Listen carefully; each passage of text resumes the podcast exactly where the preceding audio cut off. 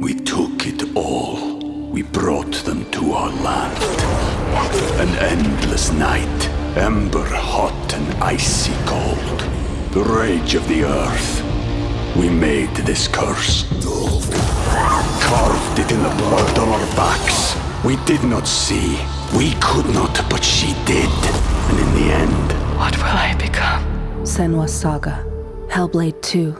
Play it now with Game Pass.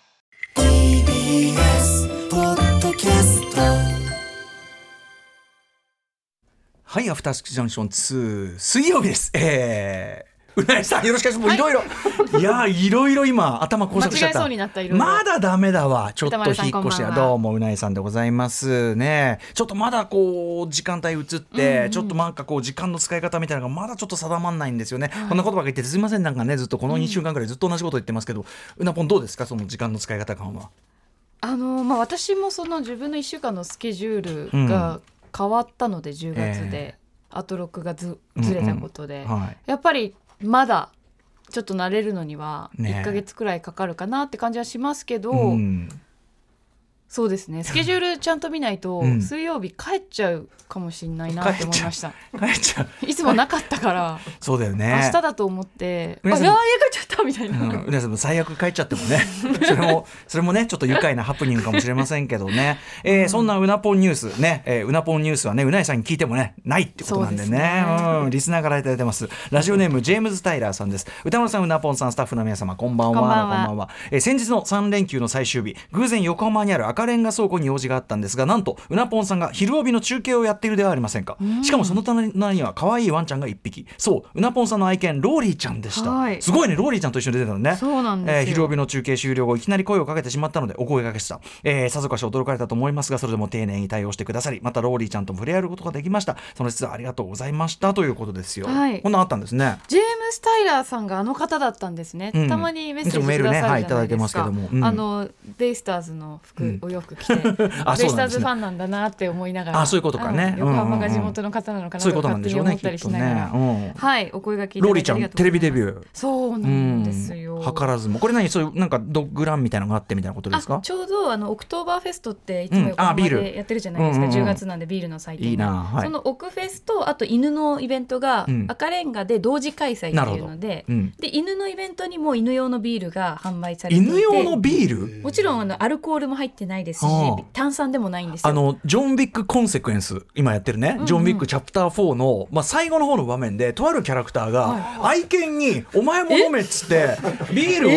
ついでダメですいやもちろんそれ映画用映画用だかうんうんらそのそれ用してるんだろうけど、うんうん。いや俺だからそれ見てて「え？いいの?」ってちょっと思って 絶対ダメだけど うんまあ映画だしうんみたいな。そうそうそれはそれを今思い出しましたうん。ワンちゃんビールがあるんだ、あそうなんですよ。そうですか、うん、でオクトーバーフェストで自分用のビールを買ってくれうんうんば、二人で、まあ、犬と自分で乾杯できるっていう演出で最後中継の一番最後にビール取っておいたんでここでローリーと乾杯します乾杯ってローリーに出したら、ええ。ブイ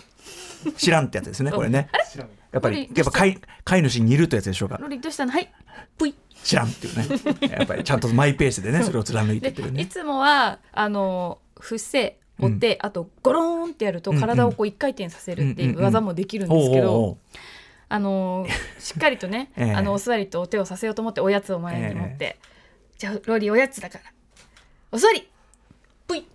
知らんっつってね。お手ぷい。ああだからやっぱでも中継じ中継って尺も決まってるので、えどんどんどんどん時間なくなっていっちゃうから、ええ。いつまでもやるわけにもいかず、えはいじゃあいい子いい子って言ってそのままもう何もできずにあげて、えねえ。いやでもまあねあの間違いないところですよね。そんな綺麗な芸するとこなんか別にね視聴者だってねこのプイ、はい。プイをこそ見たいわけですからこれね。やっぱ感じで。やっぱ宇内さんの名言、ねアフターシックスジャンクションワン時代の最大の名言と言われる知らんっていうね。知らん。そう。ええやっぱ知らん精神。やっぱ似るんですね。ということで。どっちが似てきたんだろうか。っていう感じで あ初めてお互いにいるというここともありますからね、というご活躍でございますういいでした。ナポンとローリーの話でございました、ということでアフターシックスジャンクション2本日はちょっと佐野史郎さんもお迎えしてですね、非常にちょっと私もあの非常にお話を伺うのを楽しみにしておりますが、その前にですねちょっと今ゲーム方面あのドラマとかその映画配信もすごいことになってるんだけど、あのゲーム方面大渋滞も起きておりましてですね、ちょっとそちらの話、はい。私昨日うっかりまたあちらも始めてしまったという話をしたいと思います、行ってみましょうかね。アフターシックスジャンクション2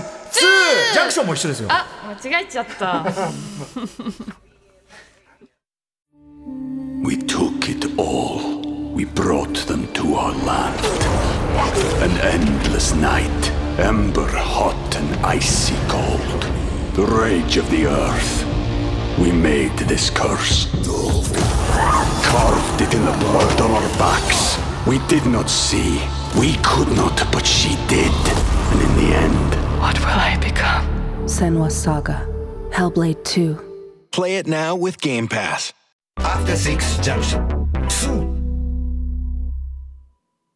10月11日水曜日時刻は今夜10時5分です。ラジオでお聞きの方もラジコでお聞きの方もそして YouTube でご覧の方もこんばんは。先週からこの時間に引っ越してまいりました。アフターシックスジャンクション2通称アトロック2パーソナリティ私ラップグループライムスターの歌丸です。そして水曜パートナーの TBS アナウンサーうないりさです。水曜パートナーのっていうとどうしてもね自分でも日々もこうって言ってしまうっていうね、耳の中でもう覚えちゃってるんですよねリズムを。を焼き付けられてますよね。昨日もまた番宣取るの苦労したもんな。またやっぱりどうしても行っちゃうんですよねこれね。私じゃあ何曜日覚えてるかなって考えた時に、ええ女性陣やっぱ2人はすごくうん。音程とかリズムで覚えてるんですけど。火曜パートナー宇垣美里ですねこんな感じしてまた行っちゃった。まあ焼き付けそうそうそうそう。そう火曜パートナー宇垣美里です。す。であ宇垣さんは上がるんですよ。ああちゃんとその日々真央子です。あ全体のこの音楽的なあそうそうそう。れで覚えてるから。でもなぜか熊崎さんと高木さんはピンとこないんです高木なんかろくにちゃんと挨拶なんかしてませんからねええ別に「うらさん」なんつって「ややりますか?」みたいなことしか言ってないんでね。確かに確かに。うん。熊崎君はなんだろうね。月言ってますよね。月曜パートナー熊崎方言ってますけどね、ちなみに熊崎熊崎君はあの明日初登場なんで2ああそうだ。今まで先週もお休みだったんで、ううんん。ちょっとどういう感じになるかというのもね、楽しみにしていただきたいんですが。パートナーって熊崎さんちゃんと言えるかな？ダメでしょうね多分ね。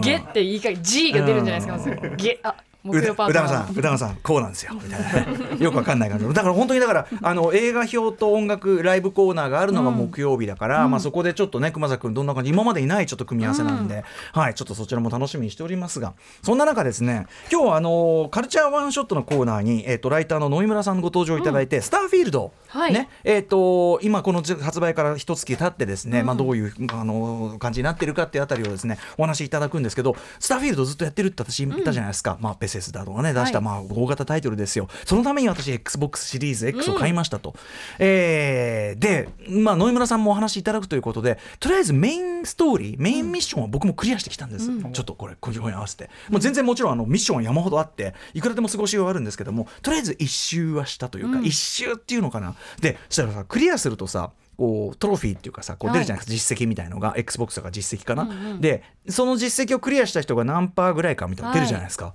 これがねめちゃくちゃ低くつまりそのメインストーリーそんなに時間かかるんですよメインストーリーだけクリアするのは、その全部他の広大ないろんな宇宙に広がって宇宙を旅行して探検するという話なんですけど、クリアしてる人ねまだね一桁か10代前半かそんなノリで、嘘でしょみたいな。だからみんなそれぐらい寄り道しまくってんだなね。ええ感じなんだなってすごい分かったんです。でですねえーまあ、そのスターフィールドもやってるんで引き続きやってるんだけど、あと先週あのユースケ・サードさんにご紹介いただいたビューファインダーという、はい。あのまあパズルっぽいそうですねゲームですね。3D の空間の中、うん箱庭空間の中にいてどんどんこう写真を風景に当てはめてって解いていくというパズルゲーム、これもやったしこれもすごい面白かった。やっぱりね、これはちょっとなんか癒しゲーでしたどっちかっていうと、すごいなんか心地いい空間の中でこうちょっとこうのんびりやる感じがあったりとか、っていう中で、えーこれもやんなきゃなと思ってダウンロードしておいたやつをついに私も手をつけまして何の話かというとこちらメールをいただいてるんでご紹介しましょう。ラジオネーム傷の治り遅男、これ大変ですね傷の治りが遅いとね、えー歌丸さん曜日パートナーの皆さんスタッフの皆さんこんばんは。傷の治り遅男と申します。アトロック2楽しく拝聴しております。ありがとうございます。歌丸さん2020年に発売されたサイバーパンク2077の最初で最後の大型 DLC ダウンロードコンテンツが先日リリースされたのをご存知でしょうか？ああご存知だと思うああご存知だと思う予約していたと思う、えー 先月の9月21日にアップデート2.0というゲームのシステム部分にまで変更を加えたアップデートがありそうなんですよ。ちょっとゲームシステムも変わっちゃって。若干分かりづらかったスキル周りスキルってのはこうねこうなんだいろんな能力を伸ばしていくというスキル周りも刷新され、えー9月26日にダウンロードコンテンツ「かりそめの自由ファントム・リバティ」がリリースされましたと。これあの PS5 とかこう開くと告知出てきますよねこれね、見てました？それなんかこう出てるの。はいはいはい。ね。でこのあのサイバーパンク2077、えーリリース当時あまり良くないスタートだったこのゲームですが、バグがねめちゃくちゃ多くて、ただのバグじゃなくてあの落ちるんですよこうやってると、あの結構こう処理速度が追いつかないのか、えーなのでもう一回最初からやり直しみたいなの結構あったんですけども、えー、再生なスタートだったんだけども精力的なアップデートが続けられとてつもないクオリティの今回の DLC によって3年の時を経て再評価されているゲームだと思います、えーこの度私は DLC をプレイするにあたり久しぶりに本編の方も最初からやるかと遊んでみたところ改めてとんでもないゲームだなと思いました。本当にあの初期のイメージがある人、ぜひ。そうですね。あのねもうもう全然違う。もうスムースだし、街行く人の実在感とかがもう半端ないことになってる、えー他のゲームではなかなか感じることのできない命を感じる街ナイトシティの作り込みの凄さもさることながらアップデート2.0による遊びやすさもプラスされ、全てのスケジュールを後ろ出しにするレベルでハマってしまいました全部やっちゃう。あのささっき言ったスターフィールド。スターフィールドめちゃくちゃ面白いんですよ、はい。よくよく作り込まれてるし、うん。でもそのスターフィールドの中でいろんな惑星とかいろんな街がある中で、ネオンっていう、言っちゃえばこうサイバーパンク的なっていうかある街。ある街があるわけです、まあそれもすごい作り込んで普通のゲームと比べればめちゃくちゃ作り込んでるんですよ、でもやっぱりサイバーパンクのナイトシティのん。あのこう全部が全部作り込まれてる感じと比べるとやっぱいかにもこう簡易版っていう感じがして、うん。うんうんだからやっぱ僕はやっぱこういう世界観好きだからサイバーパンク好きな人にとってはもうサイバーパンク改めてやるとやっぱサイバーパンクじゃんみたいな感じもするわけです。でねこの、えー、と傷の治りをそうとこさん